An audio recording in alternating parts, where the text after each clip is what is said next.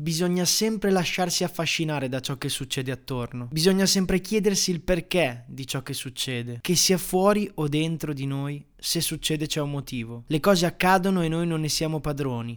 Mai. Spesso più ci sforziamo che le cose accadano e più falliamo. Non decidiamo nulla, sia chiaro, non decidiamo nulla di ciò che ci accade, ma possiamo decidere di non essere indifferenti, di essere curiosi, curiosi di mischiarsi nelle cose, di non limitarsi a scontrarsi con esse, ma di immergersi fino ai capelli, di domandarsi e di ricercare il senso, perché scoprendo attorno a sé si scopre anche dentro di sé. La dinamica che mi ha fatto incontrare il protagonista di puntata è stata questa, un fascino fulminante, istantaneo e che non ho deciso io. Io ho deciso come milioni di italiani di guardare Sanremo, ma da lì in poi mi sono lasciato prendere dagli eventi. La prima cosa che mi ha colpito è stata la canzone Dove si balla. Musica avvolgente, dance, carica, libera, ma va a capire perché si vive se non si balla. Insomma, un sacco di cose che per la mia sensibilità e i miei gusti mi hanno folgorato. Poche parole con un significato vero. Ho fatto la storia su Instagram dicendo che la canzone era fighissima per me e ho scoperto alcune cose dai messaggi ricevuti. In primis, che Dargen D'Amico porta gli occhiali da sole a tutte le ore. Infatti ancora non lo sapevo lì per lì perché pensavo fosse una scelta di outfit da Sanremo. Pazzesco, una delle cose che ho sempre sognato. E poi, altra scoperta, è che molti amici lo seguono da tempo e allora ho deciso di essere curioso, di andare a fondo di questo incontro e di raccontarvelo passo per passo, per voi, la storia di Dargen D'Amico. Ehi, Yo, bro, alzami la voce in cuffia. Io e la mia gang, gang, gang. Yo, ragazzacci. Yo, quando ero piccolo volevo fare. Per portare il cappellino. Ho sempre sognato di essere famoso. Yeah, yeah, yo. Il cappellino. Uh, scoop, scoop. E gli occhiali da sole.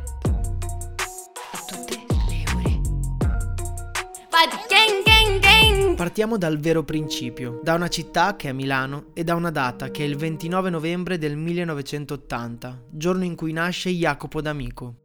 Sì, perché Dargen nascerà molti anni dopo e soprattutto Dargen è un progetto musicale da scindere con la persona. Due cose, due storie e due personalità diverse, come due facce diverse di uno stesso vinile, o meglio, forse più come le due facce della luna, una sempre visibile che è Dargen e una che c'è ma mai vista da nessuno, che è Jacopo, o meglio da nessuno, da nessuno a parte che dalle persone a cui lui decide di mostrarla. Infatti della sua vita privata si sa pochissimo, proprio per questo suo volere, quello di scindere totalmente la vita privata da quella pubblica dell'artista.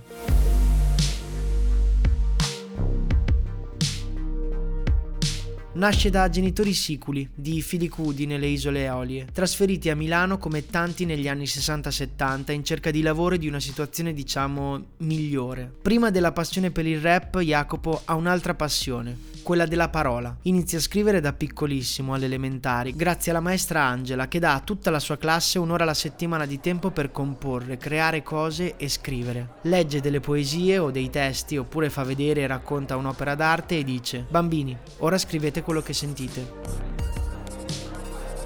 Vedete, ancora una volta ci scontriamo col fatto che ogni persona è unica ed irripetibile, perché è il frutto dell'incontro tra un DNA unico e un ambiente circostante che stimola e muta quello stesso DNA, ambiente che sono esperienze e soprattutto incontri. E Jacopo matura la passione per la scrittura proprio grazie all'incontro con la maestra Angela, che dà a tutta la sua classe della scuola di Via Console Marcello, zona Milano Nord alle porte di Quarto Giaro, questa immensa possibilità, cioè quella di legare alla propria persona la creatività e la scrittura. Jacopo la prende molto sul serio questa cosa, così tanto che negli anni a venire ha sempre con sé i suoi quadernetti, in cui si annota frasi e pensieri. Anno dopo anno sempre di più quella passione diventa amore. Amore per la scrittura e per l'utilizzo di essa in tutte le sue sfaccettature. Incorpora e scorpora, decontestualizza parole e le fa abbracciare tra di loro in altre situazioni. Vocali che inciampano in consonanti. Un giocare con tutta la potenzialità che ogni lettera può avere se messa in quella posizione rispetto a quell'altra.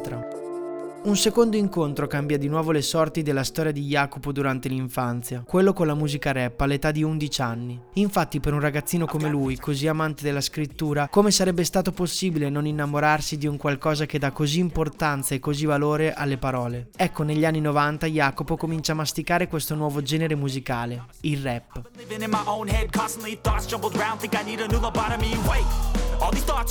In realtà non è nuovo questo genere musicale, in Italia già negli anni 80 si sentivano in televisione i primi artisti hip hop americani. E anche Giovanotti nell'88 aveva pubblicato Giovanotti for President con delle strofe rap in lingua inglese. Ancora però si pensava che il rap non fosse adeguato alla lingua italiana, un po' per la metrica, un po' per gli accenti. All'inizio degli anni 90 cominciano a nascere i primi movimenti di rapper nei centri sociali che esprimono le proprie opinioni tramite le rime ed è nel 1993 che viene pubblicato da una major il primo album di pop italiano.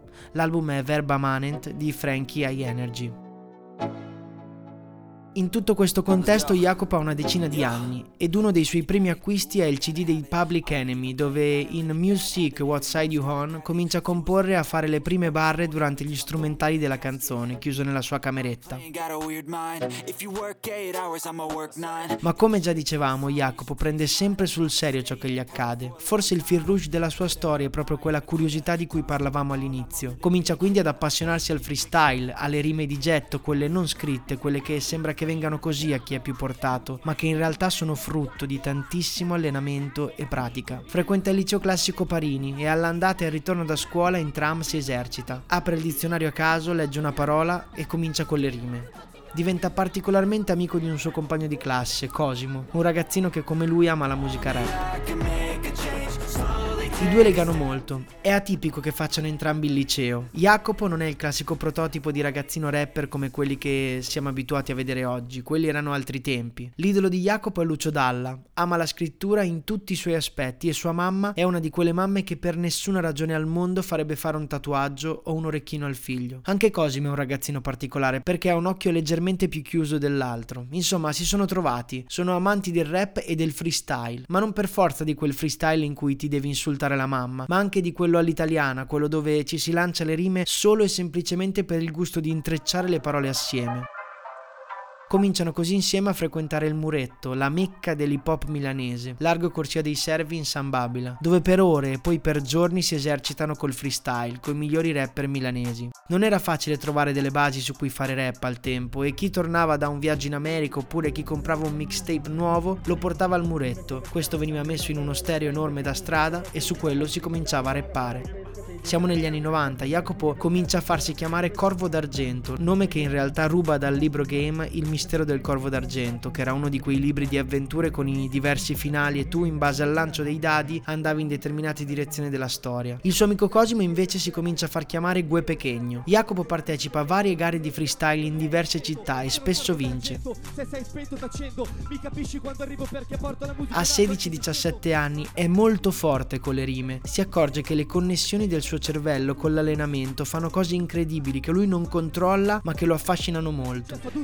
È tanto forte che in un contest a Bologna vengono fuori delle polemiche perché la giuria pensa che il suo freestyle sia scritto. Così Corvo d'Argento decide pian piano di abbandonare la scena del freestyle, non voleva problemi, ancora doveva studiare al liceo, ma comunque il rap ormai è dentro di lui. Finisce le superiori, lavora per qualche mese, ma poco dopo capisce che non è portato per fare un lavoro tradizionale, uno di quelli che devi eseguire, essere in orario e con competere con chi ti lavora a fianco. Preferisce continuare la musica perché la sua passione per la scrittura non per forza deve sfociare nel fare tipo boh il professore d'italiano. E poi è comunque un ribelle e per fare un torto a sua madre va dal tatuatore e si fa tatuare due teste di drago, una su una spalla e una sull'altra. Così, perché vuole sottolineare la sua ribellione.